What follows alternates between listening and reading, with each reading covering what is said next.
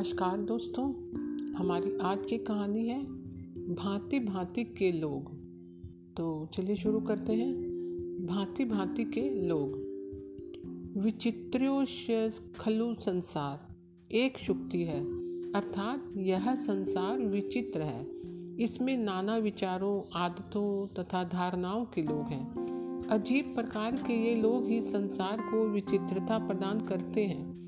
संसार को सागर भी कहा गया है, क्योंकि इसमें अथाह संप्रदाय, जाति, धर्म, अगिनत भाषाएं बोलने वाले, विभिन्न रुचियों वाले लोग निवास करते हैं। दूर क्यों जाएं? हमारे देश भारत ही विचित्रताओं से भरा पड़ा है।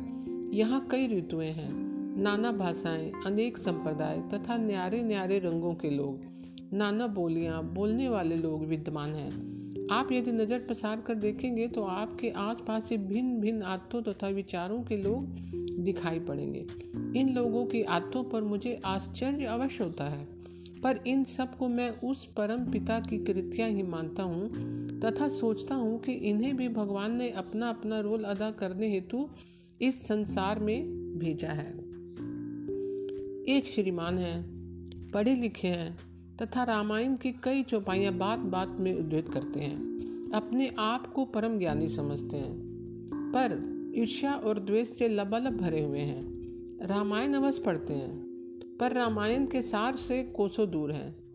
मोहल्ले में कोई अच्छा आदमी उन्हें नजर नहीं आता।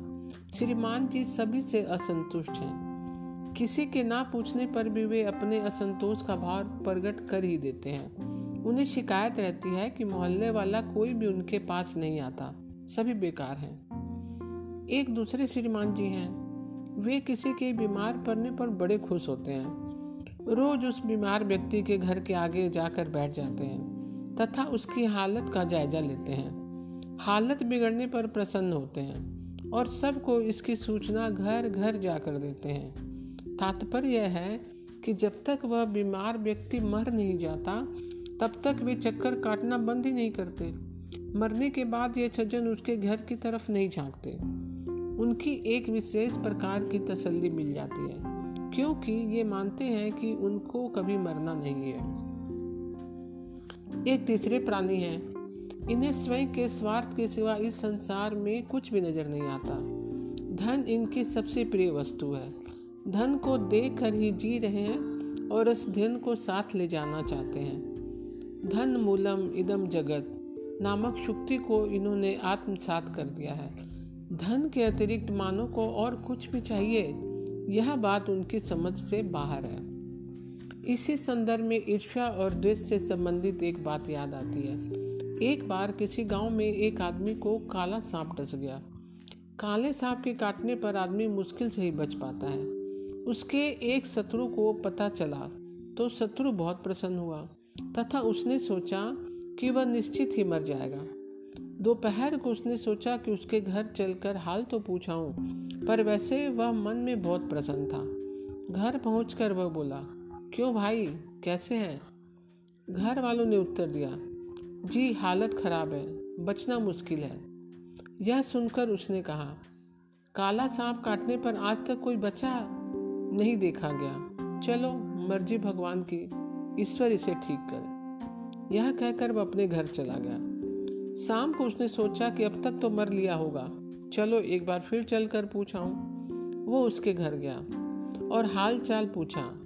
घर वालों ने बताया कि डॉक्टर ने आकर सुई लगा दी, जहर उतर गया तथा अब ठीक है। यह सुनकर उसने कहा, चलो भाई ठीक है, पर अब पहले जैसे काले सांप भी नहीं रहे, सब नकली हो गए हैं और ना ही अब पहले जैसा जहर रहा, वरना सांप काटने पर कोई जीवित रहता है। किंतु इस संसार में सभी व्यक्ति खराब या ईर्ष्यालु नहीं होते। इस संसार में नेक और भले व्यक्ति भी हैं और इन्हीं नेक आदमियों के सहारे यह संसार चल रहा है। जीवन के दो पक्ष हैं, अच्छाई और बुराई। अच्छाई के बिना बुराई का महत्व नहीं है तथा बुराई के बिना हम अच्छाई को भी नहीं पहचान सकते। आइए इस अच्छाई के पक्ष पर भी दृष्टि डालें। मुझे जीवन में कई ऐसे व्यक्ति मिले जो निहायत शरीफ, ईमानदार, सहयोगी प्रवृत्ति वाले तथा अपने वचन को निभाने वाले निकले।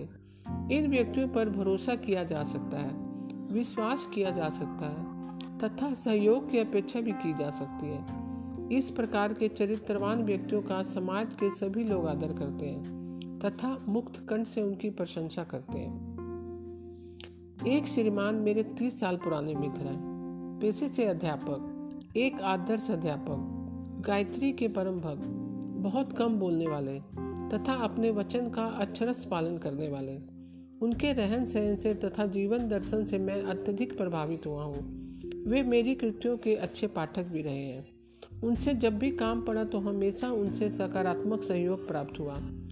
आजकल वे सेवानिवृत्त जीवन जी रहे हैं तथा अपना सारा समय गायत्री माँ की उपासना और समाज सेवा में व्यतीत कर रहे हैं।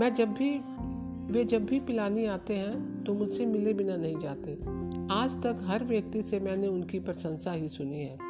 वास्तव में वे प्रेरणा के स्रोत हैं। इनका नाम है श्री मदन लाल शर्मा। ये मंडावा के रहने वाले हैं। दूसरे एक उच्च विचार के धनी, उदार चेता, साधु और सरल स्वभाव वाले सुप्रसिद्ध गणितज्ञ डॉक्टर घासी वर्मा पिछले 4 दशक से अमेरिका प्रवासी हैं। डॉक्टर वर्मा एक गरीब किसान के पुत्र हैं तथा गरीबी को अपने निकट से देखा है और भोगा है। डॉक्टर घासीराम पर सरस्वती की असीम कृपा रही है। वरदान स्वरूप उन्हें गणित जैसे जटिल विषय में दक्षता प्रदान की है। गणित के अध्यापक के माध्यम से शर्मा जी ने करोड़ों रुपए कमाए और करोड़ों का दान भी दिया। डॉक्टर वर्मा की विशेषता यह है कि वे अभाव को समझते हैं और समाज के लोगों की मुक्त हद से सहायता करते हैं। सबसे महत्वपूर्ण बात यह है कि जिसे वे देते हैं आदर के साथ देते हैं और देकर भूल जाते हैं। वास्तव में वे महान हैं। मैं डॉक्टर वर्मा को प्रेरणा का स्रोत मानता हूँ। उनकी जीवन शैली ने मुझे आकर्षित किया है, प्रभावित किया है। मेरे पास देने के लिए मात्र मेरी कृतियाँ हैं, अतः मेरी किसी कृति से समाज के एक व्यक्ति को कोई भी प्रेरणा मिली हो तो मैं अपने जीवन को धन्य समझूंगा।